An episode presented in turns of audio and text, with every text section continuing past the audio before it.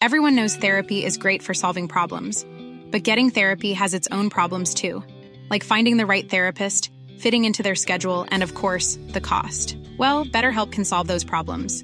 It's totally online and built around your schedule. It's surprisingly affordable too. Connect with a credentialed therapist by phone, video, or online chat, all from the comfort of your home. Visit betterhelp.com to learn more and save 10% on your first month. That's BetterHelp H E L P. Life is full of awesome what ifs, and some not so much, like unexpected medical costs. That's why United Healthcare provides Health Protector Guard fixed indemnity insurance plans to supplement your primary plan and help manage out of pocket costs. Learn more at uh1.com. My podcasts often deal with distressing situations which are not suitable for children, and some adults for that matter. Some of what I discuss may trigger uncomfortable emotions if that does occur, please reach out to Lifeline, Beyond Blue, or any other support service or person you feel comfortable with.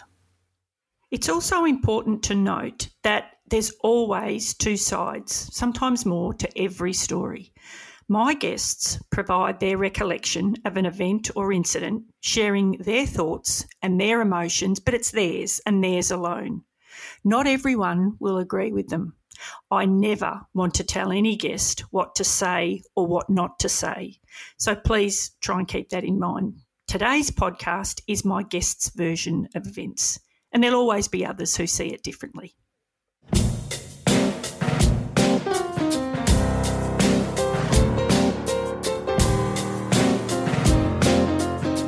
Hello, I'm Narelle Fraser. I was a cop with Victoria Police for 27 years, 15 of those as a detective, having dealt with all types of crime from a stolen bicycle to a stolen life. I witnessed the effect crime has on all those involved and became one of those victims myself in 2012 when I was diagnosed with PTSD. However, out of adversity comes other opportunities like this my own podcast. I still pinch myself. But thanks for listening and coming with me as we explore the human side and impact of crime.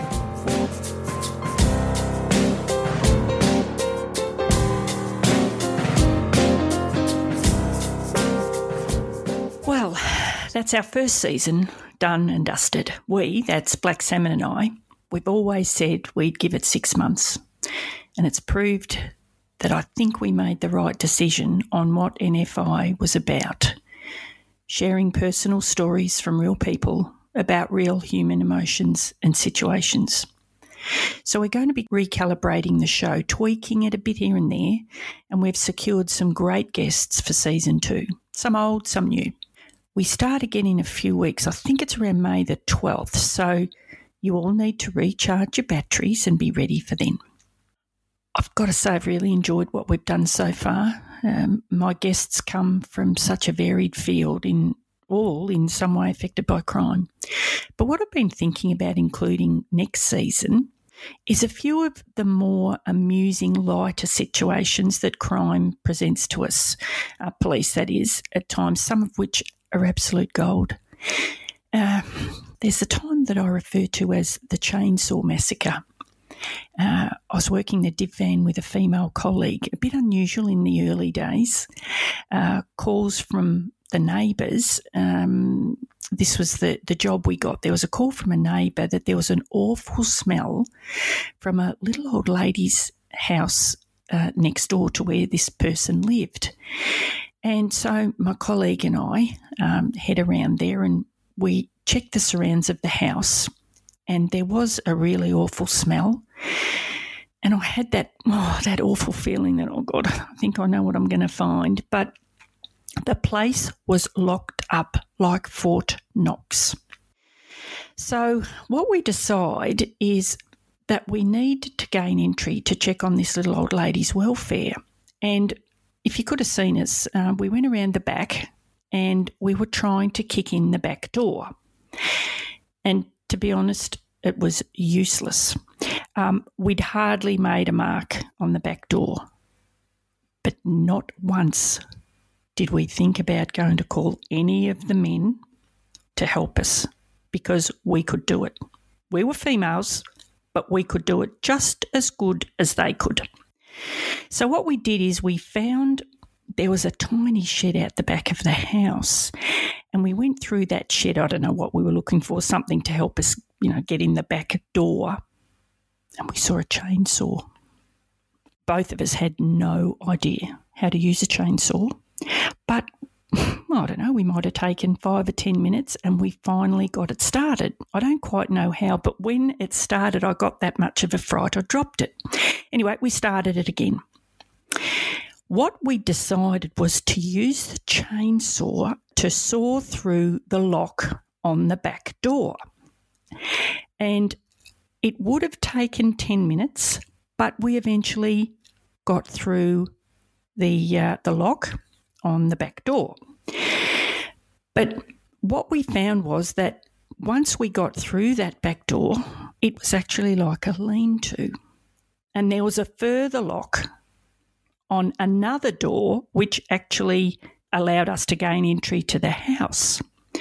So, again, somehow, I don't know how, but we managed to grind our way through that second lock but we also had to kick in the door a bit. And like I said, the place was like Fort Knox. We'd been yelling out to the little old lady, and you know, there was no response. And like I said, everything was adding up the smell, the fact that she wasn't responding, and the fact that she hadn't even come to the back door. Uh, well, we were uh, kicking it in. Bottom line is, we get into the house, and there is an awful smell. And I remember each room we went into, I just kept expecting to find this little old lady deceased. And it was an awful feeling. And I remember at one stage there, oh, this sounds so, but we were actually holding hands because it was really creepy. I don't know, but I don't think too many men would hold hands going through a house and they felt it was a bit creepy. But anyway, every room we thought we'd find a body. We searched through cupboards, we searched under beds, no body. But what we did find was a dead, dead animal under the house, which was the smell. But of course, then we decide it was a sort of a sinking feeling because we realised that we'd forced our way into the house and made quite a bit of damage, and we'd have to advise our sergeant. So we call D20, we call up our sergeant on D24 and we asked if we could have a sergeant to attend. And he said, Oh, is there a problem there? And well, and this is all through D24, so everyone in the region can hear. And we go, Oh, not really, but um, we've um, done a bit of damage to get into the house. We just want somebody to come around and check. No worries. So, what happens is the sergeant doesn't come, but the inspector does. He happens to be in the area. Anyway, he wasn't happy with the um, uh, the amount of damage we'd done, but what he was even unhappier about was that the sergeant had told him that the little old lady had gone to a lot of trouble to advise us, the police, that she'd be away for two weeks on holidays with her daughter and that she'd filled in the correct form which had been filed in the correct place. My colleague and I just hadn't thought about checking the file. The file was called the absence from residence form. Hmm. So the sergeant and the inspector weren't happy with us. Uh, but eventually, my colleague and I spoke with the family, explained the situation, and would you believe we came away from there? They thought we were the best two things since sliced bread because they thought how lovely that we would go to that amount of trouble um, to check on her mum. So, yes, that was one. Um, I suppose another one I could share with you. Um, this was the job I called the stampeding cows. And I was new to country policing. I'd been in the job probably about, oh, I don't know, 20, 19, 20 years. And um, there was a, a, job going at Kyabram. And I thought, um, my husband had, and myself had found a beautiful place not far from Kyabram, and it was just very handy. Um, anyway, so I think, yeah, I'll try country policing. That'd be it'd be very different. So this particular day, it's probably one of the first days I've been on my own. Like we used to work what we call one up in um, Kyabram. In those days, you just did. It was um, something you just did in the country. Anyway, you'd never have that in the city. But anyway, so I'm on my own, driving around in the div van. And so I thought I'd go for a bit of a wander around and check out the town. Uh, I'd never um, worked in the country before, so it was a whole new world to me. And I wasn't very um, natural, I think you would say, with anything to do with farm animals, with cows. And, and it didn't help. I had a f- terrible fear of dogs, which was ridiculous, because, but I had been bitten as a kid and I'd never really got over it. So let's say that I was pretty wet behind the ears when it came to country policing. However, I had a lot of experience from city policing, so uh, I thought that might help. Anyway, I'm on a main road, driving around, la di da, and I come around this big bend on the main highway, and there's a, a dirt road. And I thought, oh, well, I might, nothing better to do. I might just go for a wander down there and have a bit of a look. And I wasn't far down the dirt road when all of a sudden I see what seemed like a thousand, but it was probably about 200 cows stampeding towards me. And I panicked because I knew that I had a main road behind me and that's where they were heading. So I could just see disaster happening. So I called D24 on the police radio with, with some urgency in my voice and asked if I could have some backup as I had a herd of stampeding cows and they were heading for the main road and I needed some help. Well, God love my police colleagues because they responded as, as I expected and they were coming from everywhere lights and sirens. And I knew they'd be there as quick as possible. I got off the radio to D24, knowing that my, you know, my friends were not far away, and I wound down my window to hear the approaching police cars. And what I hear is a dog barking. And then I look way behind at the back of these stampeding cows all coming towards me is heading straight for me. Uh, the cows were at a great rate of knots, I might add, but I see a flashing light. And I had this sudden sinking feeling. I think, is it possible that the cows are being herded down the road to the milking shed? Mm. Oh my God. And it was the farmer. He was sitting on top of his quad bike, which had the the um, uh, flashing light. And that's why the dog's there. So I spring into action without thinking about it and I take a deep breath. And I decide I'm going to call D24 and I'm just going to say to all members, stop heading my way.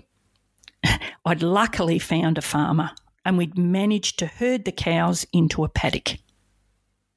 A disaster averted. I had nearly made a complete deal of myself across the whole region's radio. And it was pure relief when they all started um, coming up for on the radio. Yep, Echuca 257 received that. Aborted. Yep, Stanhope 207 received. Aborted.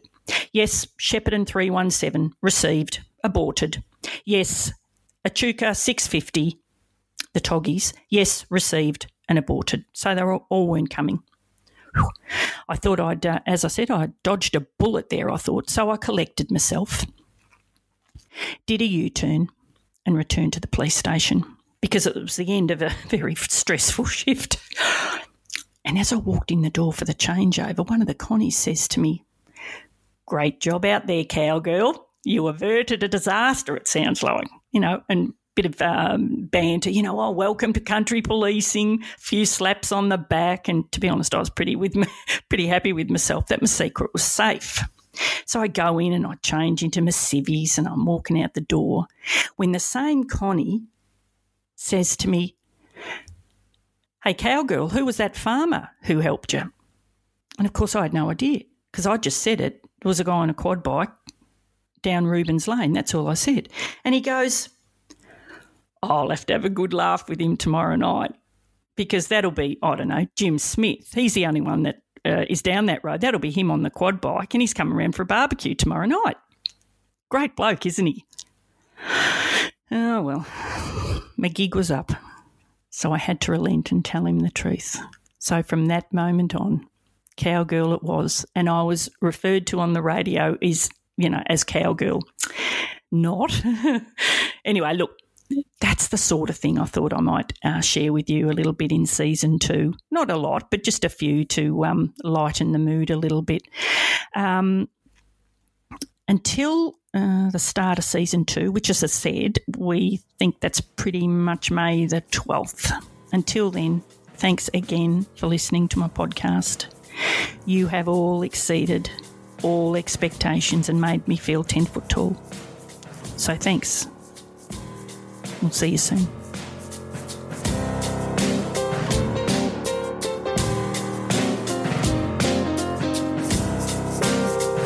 Hey, it's Narelle here again. Thanks for listening, and I hope you enjoy the podcasts as much as we enjoy putting them together.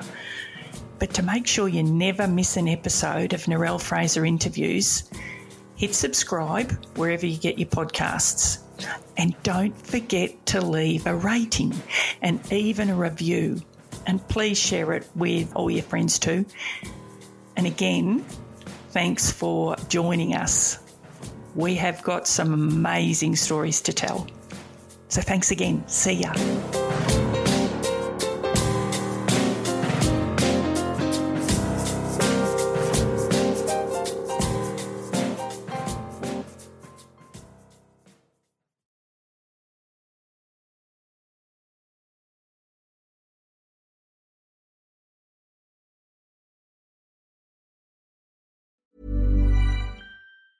Planning for your next trip? Elevate your travel style with Quince. Quince has all the jet setting essentials you'll want for your next getaway, like European linen, premium luggage options, buttery soft Italian leather bags, and so much more. And is all priced at 50 to 80% less than similar brands. Plus, Quince only works with factories that use safe and ethical manufacturing practices. Pack your bags with high-quality essentials you'll be wearing for vacations to come with Quince. Go to quince.com/pack for free shipping and 365-day returns. Imagine the softest sheets you've ever felt. Now imagine them getting even softer over time. That's what you'll feel with Boll and Branch's organic cotton sheets. In a recent customer survey, 96% replied that Bowl and Branch sheets get softer with every wash. Start getting your best night's sleep in these sheets that get softer and softer for years to come. Try their sheets with a 30-night guarantee. Plus, get 15% off your first order at bollandbranch.com. Code BUTTERY. Exclusions apply. See site for details.